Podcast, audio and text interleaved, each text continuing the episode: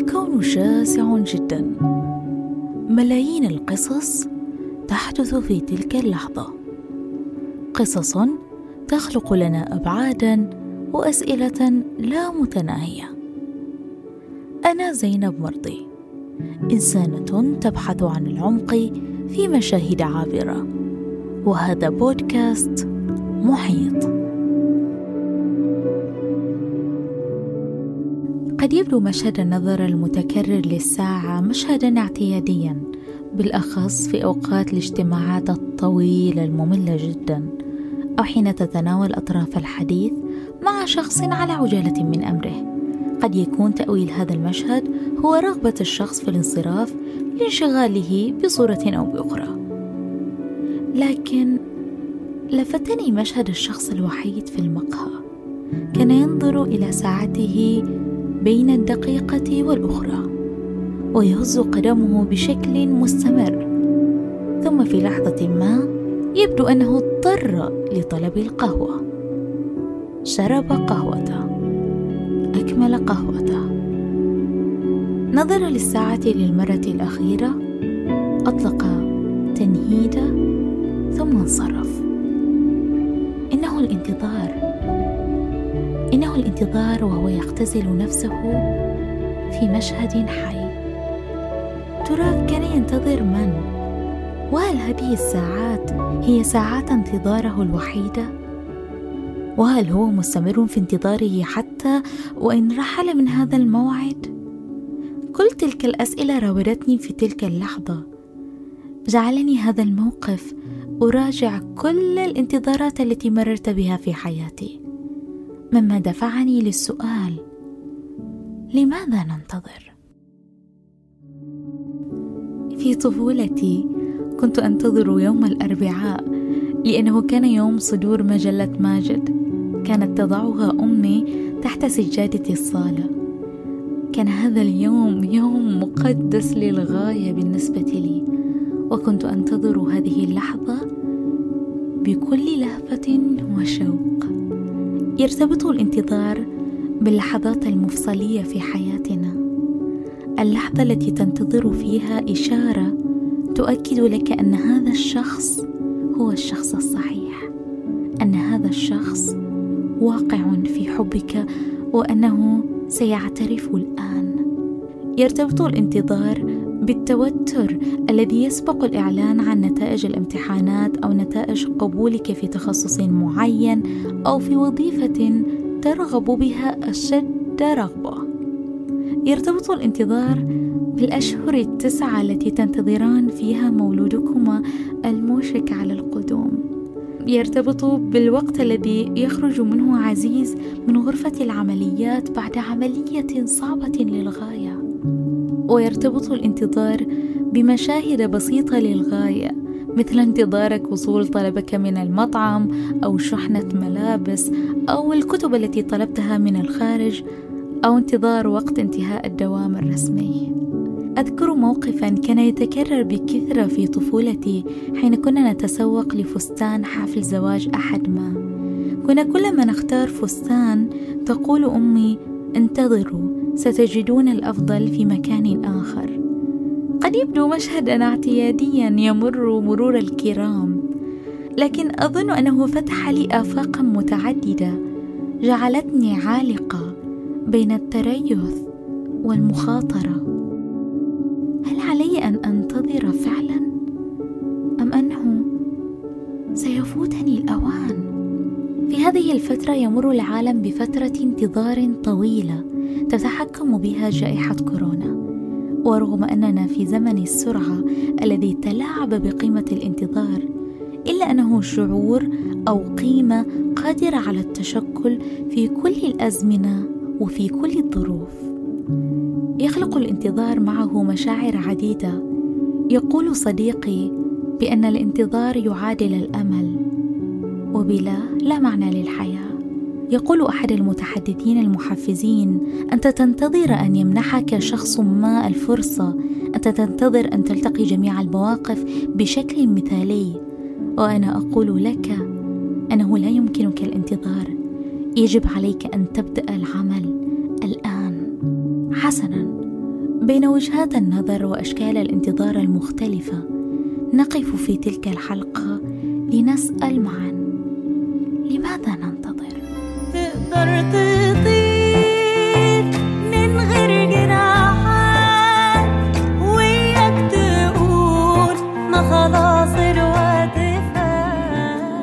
يقول فلاديمير من مسرحية في انتظار جودو دعونا لا نضيع وقتنا في الخطاب العاطل. دعونا نفعل شيئا بينما لدينا الفرصة في هذا المكان في هذه اللحظة من الزمن. لا شك أنك سمعت واستعملت عذر الوقت المناسب لتأجيل العديد من الخطط والمغامرات في حياتك على الرغم من رغبتك الشديدة بها. وضعتها في قائمة تحت مسمى بندينج ثم نسيتها. ربما لأنك تشعر بأن الوقت في يدك ولكن يؤسفني أن أخبرك بالحقيقة.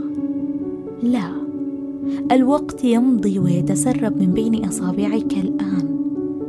لطالما كانت حياتي عبارة عن قائمة انتظار طويلة لطالما كان الانتظار هو الشماعة التي أعلق عليها كل المشاريع وكل المشاعر. أقول وبكل أسف أنني أضعت أعوام كثيرة في الانتظار. انتظار الوقت المناسب للنهوض الوقت المناسب للتجارب الجديدة الوقت المناسب لإنهاء علاقة أو لبدء علاقة.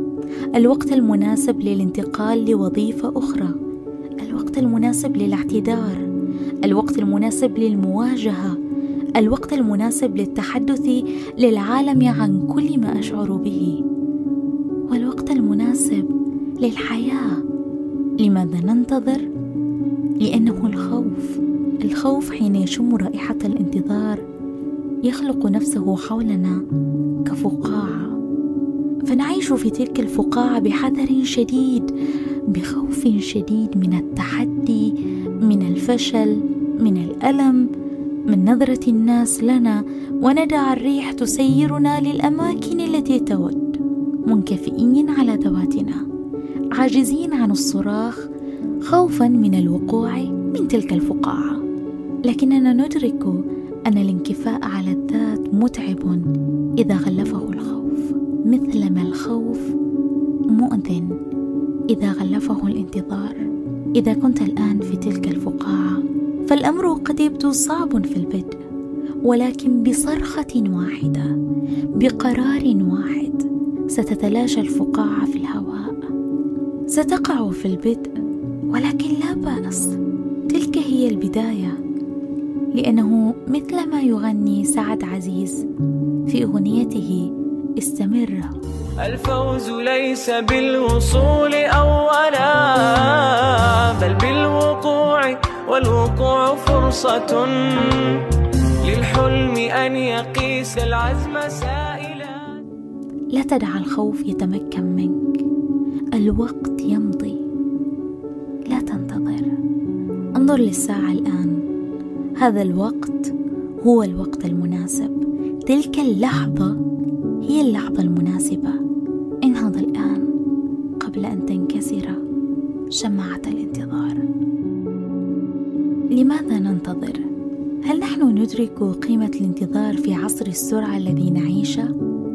العصر الذي بوسعنا الحصول فيه على ما نريد في لمح البصر. وجبات سريعة خدمات سريعة تواصل على مدار الساعة. ألم يفقدون عالمنا الرقمي؟ حياتنا الحقيقية بطعم الانتظار في تفاصيلها؟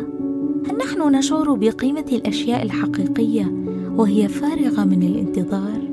كنا ننتظر الرسائل عبر البريد وحين نود طلب وجبه من المطعم كان يتوجب علينا أن نرفع الهاتف ونتصل اتصالا حقيقيا محادثة حقيقية بين إنسان لإنسان.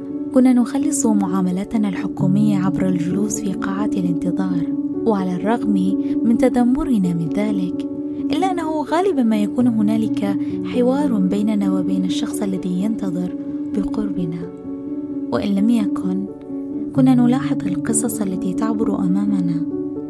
كان للانتظار قيمة مغايرة وقيمة غنية للغاية. قد يرى بعضكم أنني أذم التطور والذكاء الرقمي. ربما. ولكن الخلل لا يقع على عاتق سرعة العالم الافتراضي بل يقع على التحول الهائل في إيقاع حياتنا كبشر.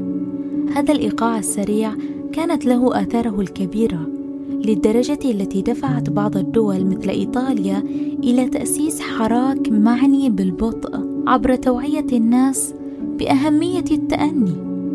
قامت إيطاليا بزرع الورد في الطرقات ليلفت أنظار الناس ويبطئ من حركتهم. قامت بالترويج لتحضير الطعام العضوي بكل تفاصيله من الزراعة وحتى الطبخ، وكان ذلك في ظل انتشار الوجبات السريعة. حتى يعرف الناس مصدر طعامهم وليتلذذوا به في كل تفاصيله إيقاع الحياة السريع أثر علينا في جائحة كورونا لذا تعاملنا مع حالة البطء في هذه الفترة تطلب منا مجهودا عاليا للغاية خاصة أن هذه الظروف جاءت محملة بقائمة طويلة من الانتظارات انتظار نتيجة الفحص، انتظار عدد الحالات القائمة، انتظار القرارات الجديدة، وانتظار نهاية هذا الانتظار. لماذا ننتظر؟ لأن لذة الحياة في بعض الأحيان تكمن في البطء، في الاستمتاع بالتفاصيل. الانتظار في أحيان كثيرة يدفعك لتأمل كل القصص من حولك. أنت تنتظر لتعبر القصص من خلالك لا من أمامك أفضل علاقات الحب وقت اللي بتروح منها حاسة الانتظار بتبهت أو بتكون بهتت ولهيك ما بتعود بتنطر تنطر حب مال رفيق ولد. لماذا ننتظر؟ يرتبط الانتظار بالتغيرات في مسيرة حياتنا. حين ينتهي الانتظار لا نعود كما كنا. قد تكون نتيجته بداية أو نهاية حب. قد تكون أول خطوة ناحية حلم. وقد تكون النقطة الفاصلة لتحول جذري في تلك الحياة. للانتظار علاقة وطيدة بالحب لذا تغنى به العديد من الشعراء.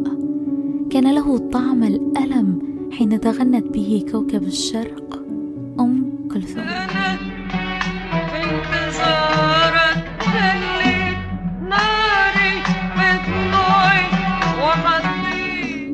وكان له عظمته حين غنته فيروز.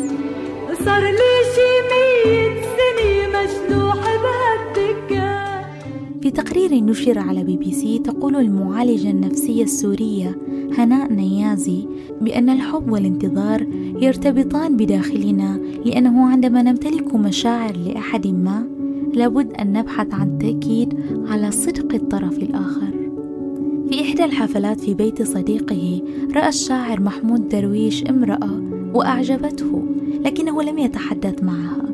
وبعد فترة قرر استضافة صديقه وكل من كان في تلك الحفلة ومن بينهم تلك المرأة. حينها أتى الجميع ما عدا تلك الفتاة. وقتها كتب محمود درويش. في الانتظار يصيبني هوس برصد الاحتمالات الكثيرة. وظل في انتظارها إلى أن التقى بها بعد سنة مصادفة. فكانت بداية لقصة حب. نحن ننتظر ليس من أجل الانتظار وحده إنما للتغيير الذي سيطرأ على حياتنا من بعد هذا الانتظار. أذكر أنني كنت أراجع بريدي الإلكتروني كل عشر دقائق حين قمت بالتقديم على ورشة في BBC Media Action وحين حصلت على تلك الفرصة شكل ذلك نقلة في حياتي. أول رحلة إلى لندن مع أصدقائي لورشة في مبنى قناة بي بي سي التي كان يربطني بها استماعي للراديو في مشاوير الطريق مع والدي. ماذا عن فترات الانتظار الطويلة التي يليها لقاء حتمي لقاء حبيبين أو عودة حبيبين لقاء مغترب بأرضه أو لقاء سجين بطفلته للمرة الأولى. أو لقائك بذاتك بعد فترة طويلة من محاولتك للتعرف عليك. أذكر اللحظة التي تعرفت فيها على جزء من ذاتي وأذكر أذكر أنه أصابني هلع في البدء لكن لذة اتضاح معالمك الداخلية لا تضاهيها لذة. لماذا ننتظر؟ لأن الحياة رحلة والانتظار وسيلتنا في الوصول للوجهة التي نود. أو كما يقول صديقي بأنه حين ينتهي الانتظار تنتهي الحياة. كل ما عليك عمله هو الانتظار. اجلسي صامتة وانتظري اللحظة المناسبة. لا تحاولي أن تغيري شيئا بالقوة. اكتفي بمشاهدة توالي الأشياء. ابذلي جهدا وراقبي كل شيء. إذا فعلت ذلك فسوف تعرفين تلقائيا ما الذي يجب عليك عمله. هذا ما قاله الروائي الياباني هاروكي موراكامي. يشبه الانتظار تلك الحياة بكل تقلباتها. أو ربما الانتظار هو الحياة ذاتها. لماذا ننتظر؟ شاركوني آراءكم ومقترحاتكم عبر حساب الإنستغرام محيط دوت بودكاست وعبر حساب تويتر محيط بودكاست. كنت معكم أنا زينب مرضي من بودكاست محيط. إلى اللقاء.